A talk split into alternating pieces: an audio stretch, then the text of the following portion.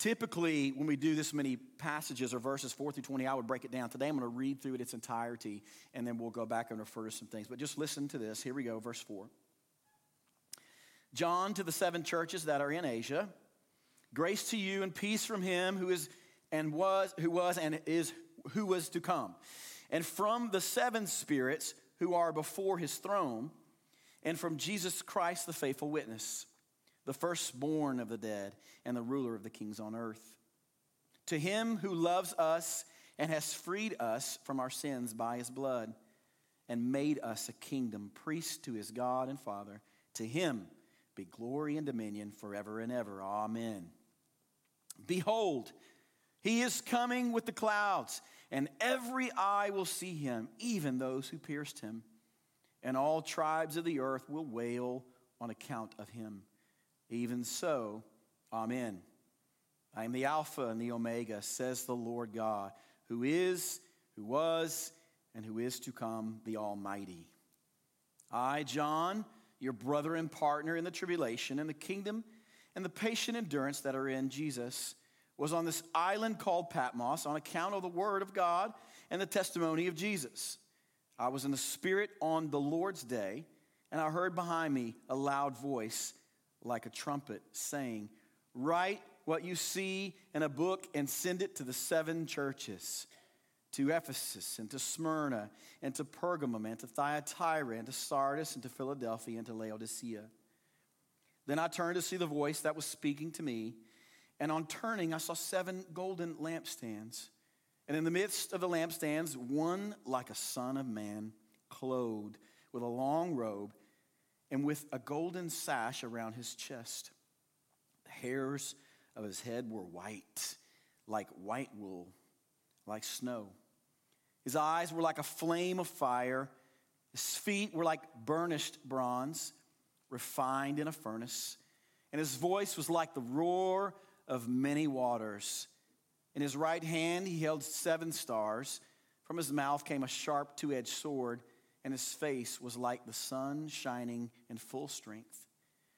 When I saw him, I fell at his feet as though dead. But he laid his right hand on me, saying, Fear not. I am the first and the last, and the living one. I died, and behold, I am alive forevermore, and I have the keys of death and Hades. Write therefore the things that you've seen those that are, are, and those that are to take place after this.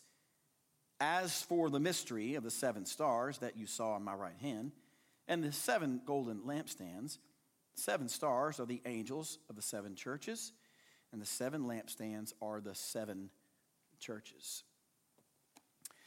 John is writing to the seven churches that are in Asia Minor, which is in modern day Turkey. We're going to begin to see this word seven used in the book of Revelation 54 times to be exact.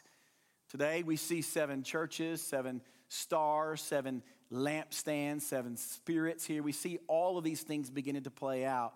Now, when it comes to interpreting these numbers, we have to remember what we said last week that Revelation is apocalyptic literature meaning we read it symbolically or figuratively first, and then we move to the literal. Other scripture, we know that you start with literal and, and then you move to the figurative or the symbolic, but we start here with symbolic language. And this is symbolic language, it's not literal. Yes, there are seven literal churches in these places that we've just seen.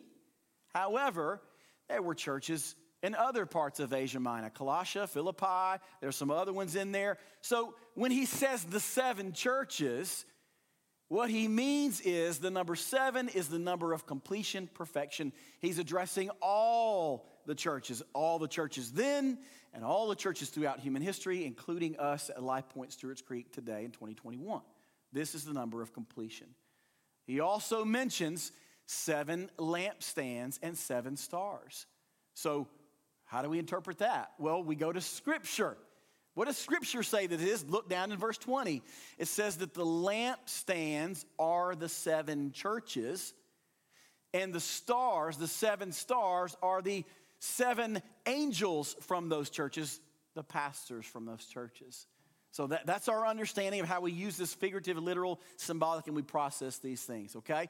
We need to understand those things. Now, there's a few more things in context that I want us to see before we get to the main thing, which is the revelation of Jesus. Let, us make sure we're clear on that.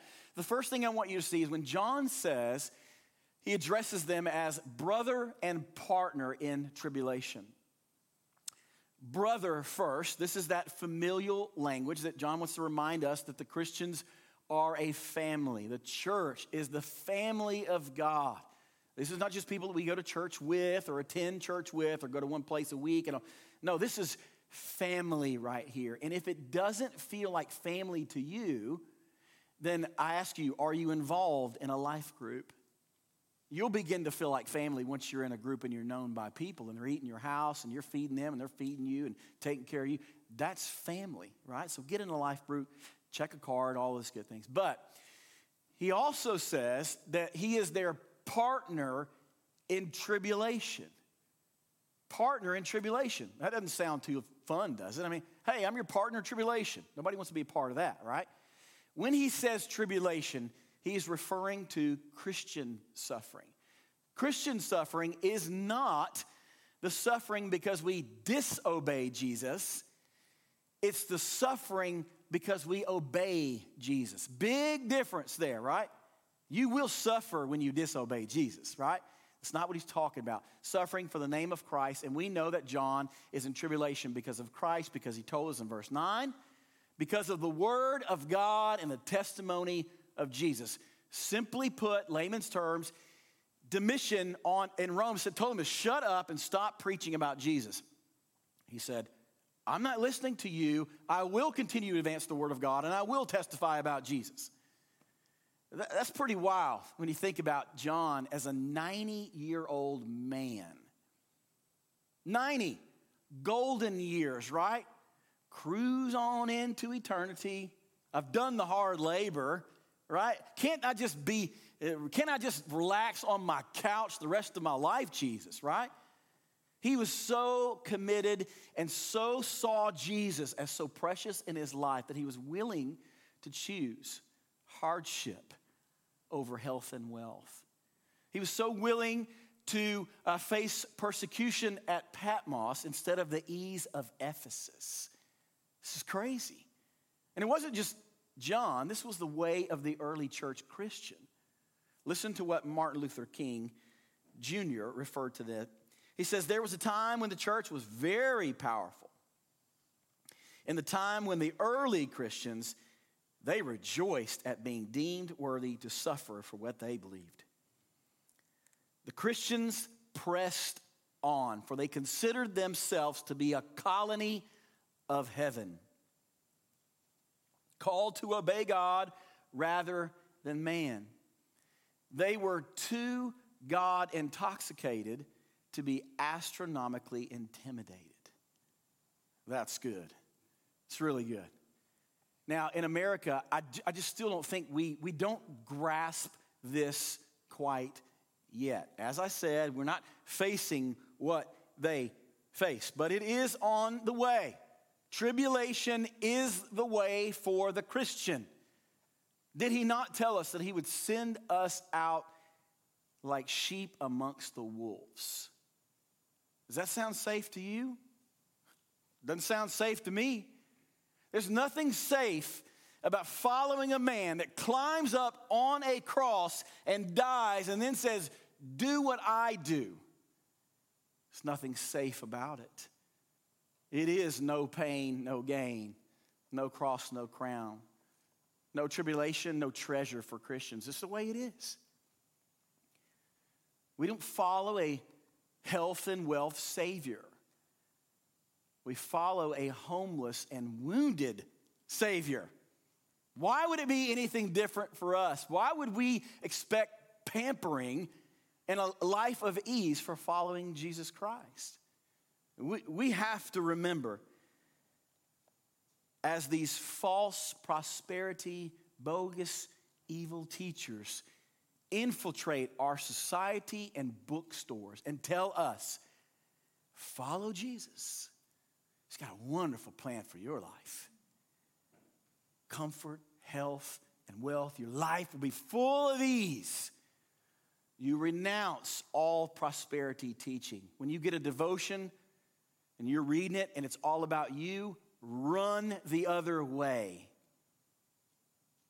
If the focal point of your devotion is you, stop reading it because it will set you up for the day when the suffering comes and then it's all of a sudden not going so good for you anymore.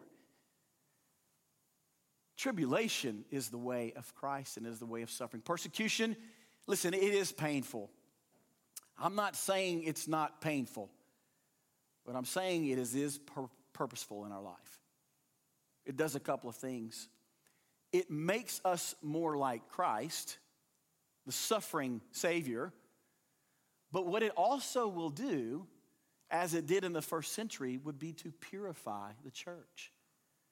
You got to think when the first century Christian, when the threat of being fed to a lion, if you preach Jesus or you tell your friend about Jesus, if that's sitting there, I could be fed to a lion and I still share Jesus with my friend, no one's questioning my allegiance at that point, right?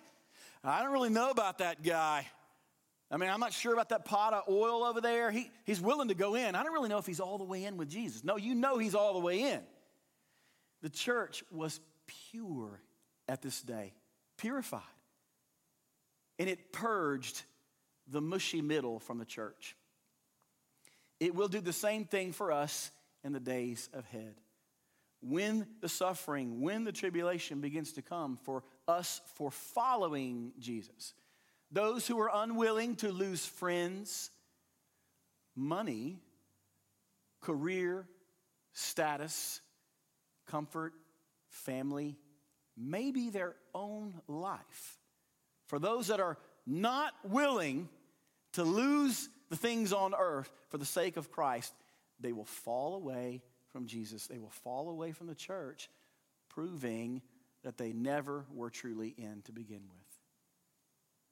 But for those who know to live as Christ, to die as the gain, that we are more than conquerors in Christ, that whatever we loosen our hands on earth will be given to us tenfold in heaven. For those, your faith will be strengthened. You will give evidence of your true faith, and you will be rewarded in heaven. Get ready, church. It's coming to us. All right? I want us to be ready now. I want us to be a people that are so Jesus intoxicated that we cannot be culturally intimidated. That's what I want for our church, uh, for me, and for you. Let me show you something else that I parked on here and I saw. In verse 10, John said he was in the Spirit on the Lord's day. Now, first thing I want you to see there is there is a Lord's day. There's a Lord's day. You know, some people pass it off as, no, we're under the new covenant. That, that Sabbath, Lord's Day stuff, that's old, Old Testament, Old Covenant. This is the new covenant. It's the end of the Bible. Jesus has already come, and yet John is still worshiping in the Lord's Day there is still a Lord's day. Yes, every day is the Lord's, as Paul said in Romans 14 5. Yes, they're all his days. But there still is a Lord's day for the Christian. You know, in, in Genesis, the creation mandate, as God was establishing an order, he worked for six days, rested on the seventh, and then everything that was created, every person that was created, was to fall in line with that mandate, was to work hard on six days, rest on the seventh. Yes, that is Old Testament. New Testament, Jesus comes on the scene and flips the rest and the work mentality. Now, because Jesus Christ has worked on our behalf for our salvation, now this Sabbath is our rest, and from our rest, now we go work. This is the first day of the week for the Christian. We get our rest here today and go work in the future, right? The rest of our week. So there is a Lord's Day. I want you to know that. And it would be wise for us all to order our lives around what God has ordered our lives around, to establish a day where we rest and we Sabbath together in this place. So if you're a workaholic, beware. Moms and dads, listen, beware. If you do not order your life to have a Lord's day, your life will be full of chaos. It won't go well for you. It will not. So I pray that you you shut down. You understand what it means to take a Sabbath. And for those that fall under the banner of it's my day, if it's the Lord's day, it's not your day. That means you can't do whatever you want to do and call it your own kind of thing. You understand? Like you can't worship at the First Mattress Church of Smyrna and stay home and just kind of chill out. Well, this is what I'm going to do. No, it's Lord's Day. We're to be in the spirit with the people of God in here, worshiping, singing, teaching, and listening, and learning, and encouraging, and all the things that we talk about. So there is a Lord's Day, and I'm thankful to be here with you today on the Lord's Day. Now let's go. Now let's get into the meat of the main point. Because most of all, not only in Revelation, but 4 through 20, Jesus wants us to see Jesus. All right? That is the point. Verse 1 said it is the revelation of Christ. So if we get lost up in the middle as I unpack these symbols and signs and white hair and fire, and, listen, we'll lose Jesus, we'll miss Jesus altogether. So let's make sure we see Jesus. And the first thing I want to show you is this who he is. Point number one who he is. Verse 8, he says, I am the Alpha and the Omega, says the Lord God, who is and who was and who is to come.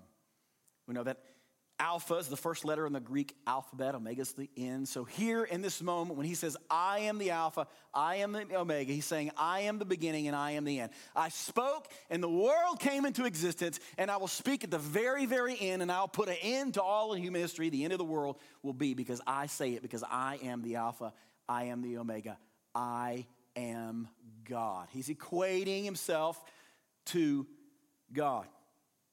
Now, we're going to get into some more specific descriptions of who Jesus is here. Now, we know, we would say out of the gate, he's indescribable. Like, there's no words that you can truly use to describe how precious and the worthiness of Jesus Christ is. But John does give us a glimpse here of some things.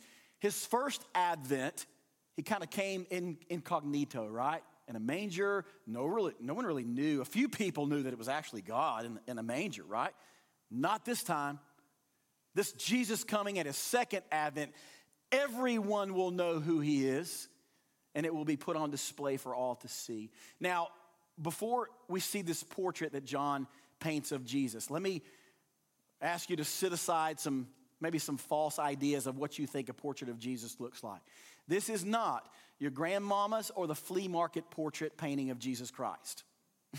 this is not blonde hair, blue eyed, Jesus. This is not black Jesus, not Hispanic Jesus. It's not any other version of Jesus. This is a Jesus that will blow our minds if we truly see it. Let me paint a few pictures here. The first one, he says this The hairs on his head are like white wool, like snow.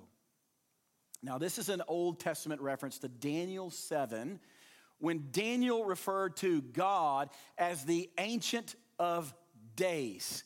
The white hair was symbolic for someone who was ageless, timeless. God, Jesus Christ here, is the Ancient of Days. He has no age, He's always existed from beginning to end. The white hair also symbolizes infinite wisdom. White hair, infinite wisdom. Proverbs 16 31 said, A white head is a crown of glory. A white head is a crown of glory. If that's true, should we fight the aging process when the gray and white hair should come to our heads? I don't know. I don't know. You figure that one out, all right? Uh, the next thing we see his eyes were like fire. His fiery eyes see everything. This is the point.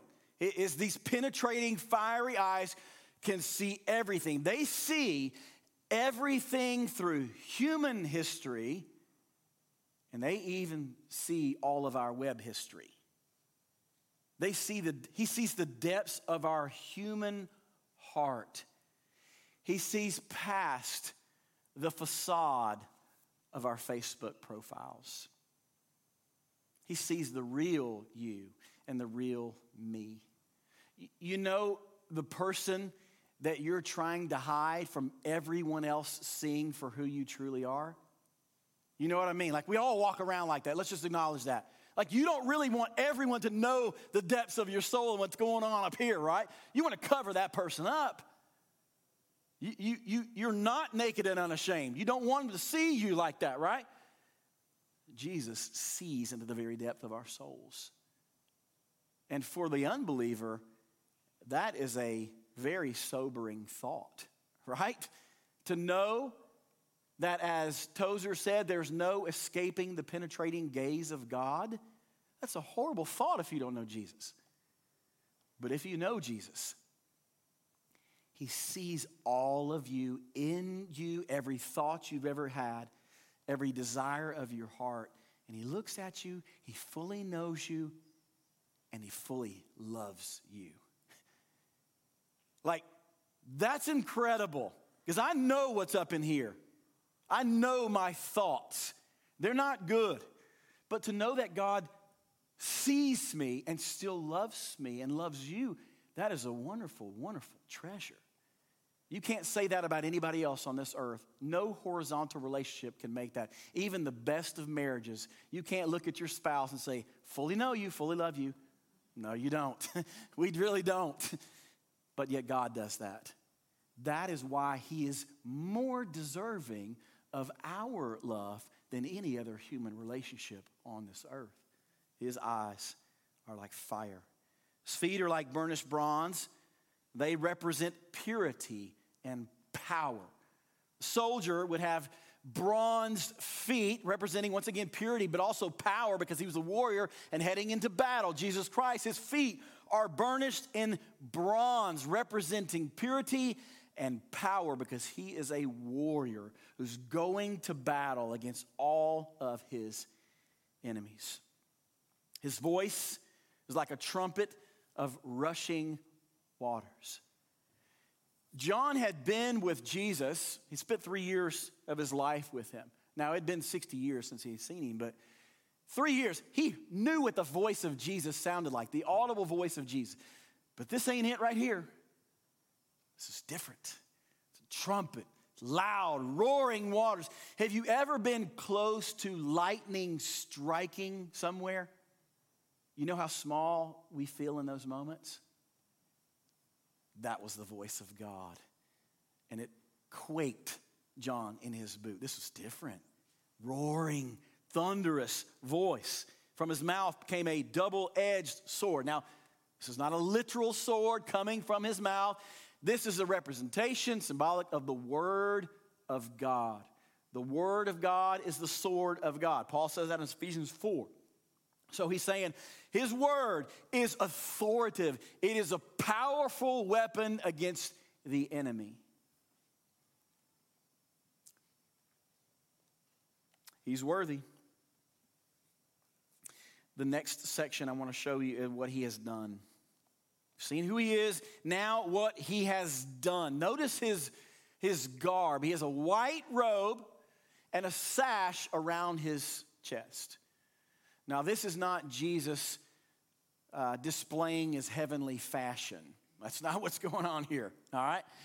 What this is, is this is a representation of the Old Testament where the great high priest who would offer the sacrifices the blood sacrifices to pay for the sins of the people. They would clothe themselves in white robes, they'd have a sash over their chest.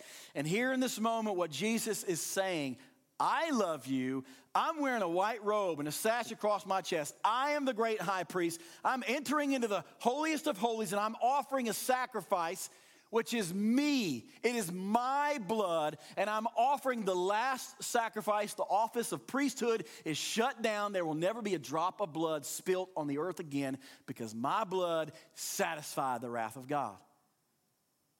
That's how much he loved us. Think about God loving us. It's not sappy. It's not hallmark sentimental love. It's sacrificial love. It's a body given, a life given, and blood spilt.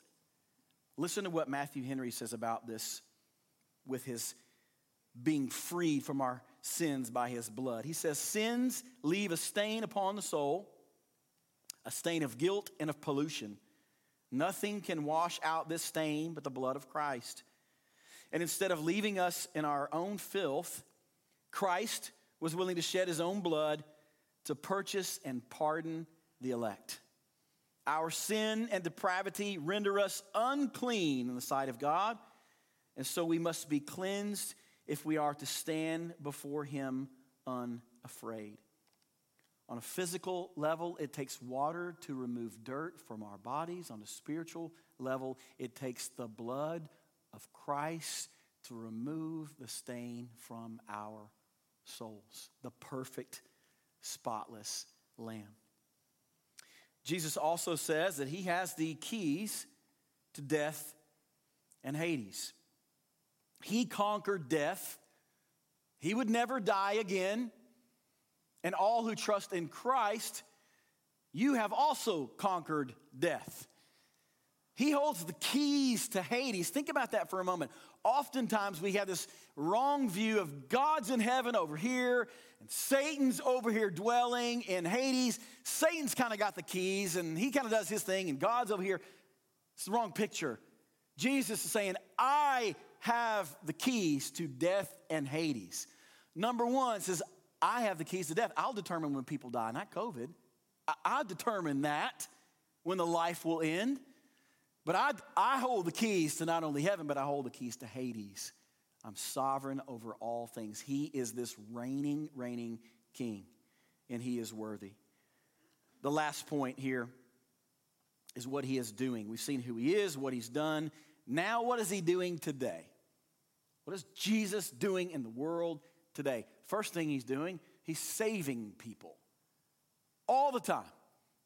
How do we know that? He says that he is the firstborn of the dead. He was the first one who was born from the dead. He was resurrected, right? You only become the firstborn if there are others who are born again after him.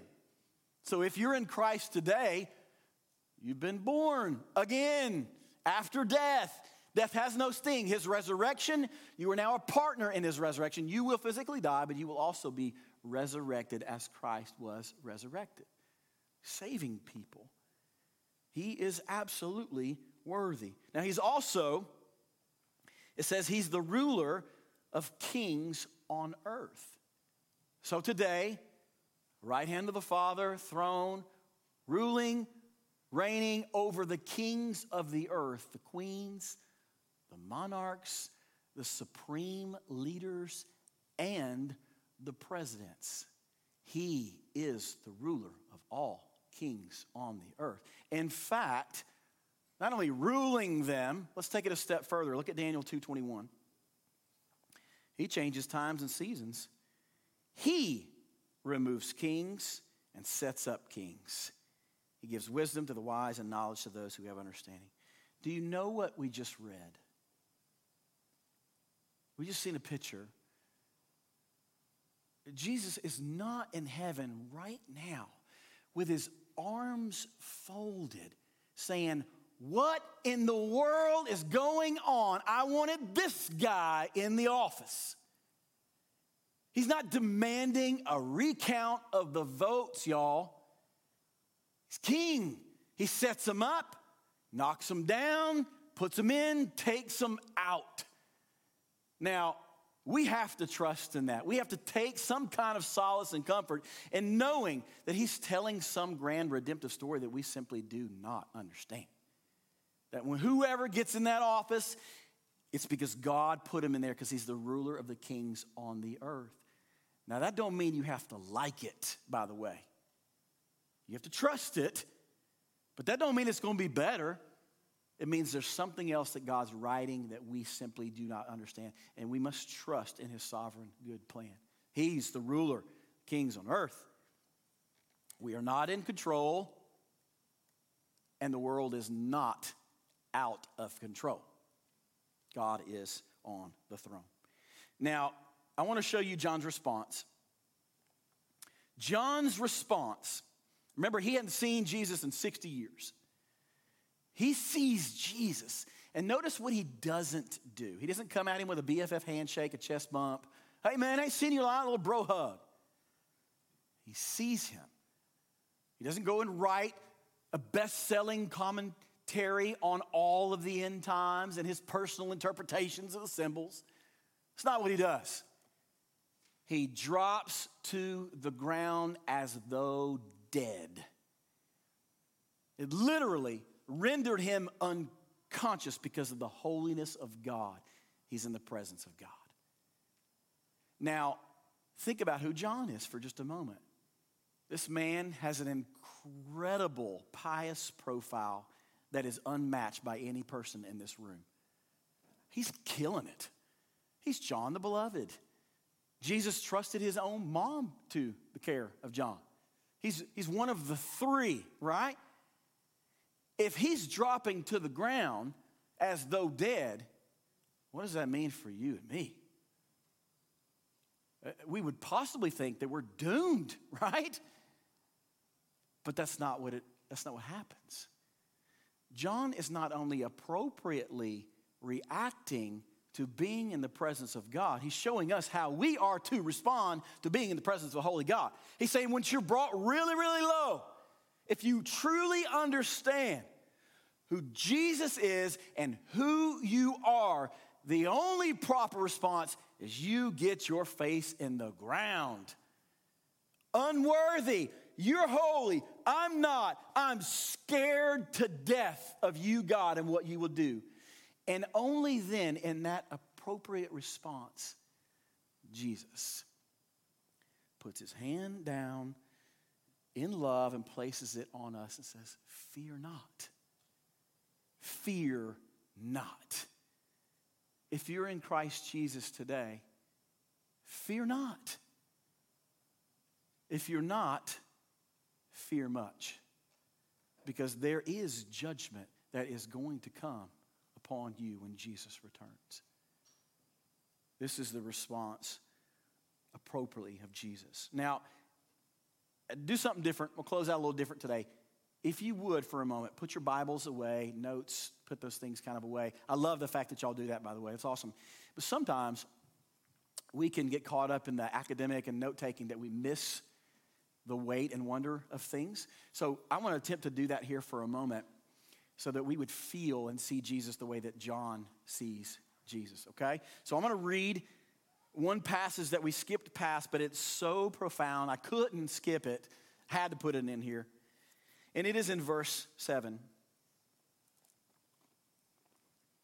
Behold, he is coming with the clouds and every eye will see him, even those who pierced him, and all the tribes of the earth will wail on account of him. Even so, Amen. There are four things that I want us to see and feel in this. Number one, he will come. Suddenly, bodily, literally. This is not figurative or, or, or, or, symbolic. He's coming. He's going to come. Behold, he's coming with the clouds. The same way that he ascended, he will descend. We know that in the Old Testament, the clouds were the very presence of God. He will descend, and the clouds will be the dust at the feet of the king. He will come. Behold, the second thing I want you to see is this He will be seen by all, is what we see here. Every single eye will look up to see Jesus Christ on this day. It doesn't matter what you're doing, your eyes are coming up. It Doesn't matter if you're scrolling through your phone, checking out your TikTok, Instagram. No matter if you're watching CNN on TV, your computer doing a bit of work, gazing at yourself in the mirror. Doesn't matter if you're marveling at your awesome life. My kids are amazing. My house is awesome. Did you check out my new car? It doesn't matter what you're looking on in this moment, every single eye goes up to see Jesus Christ.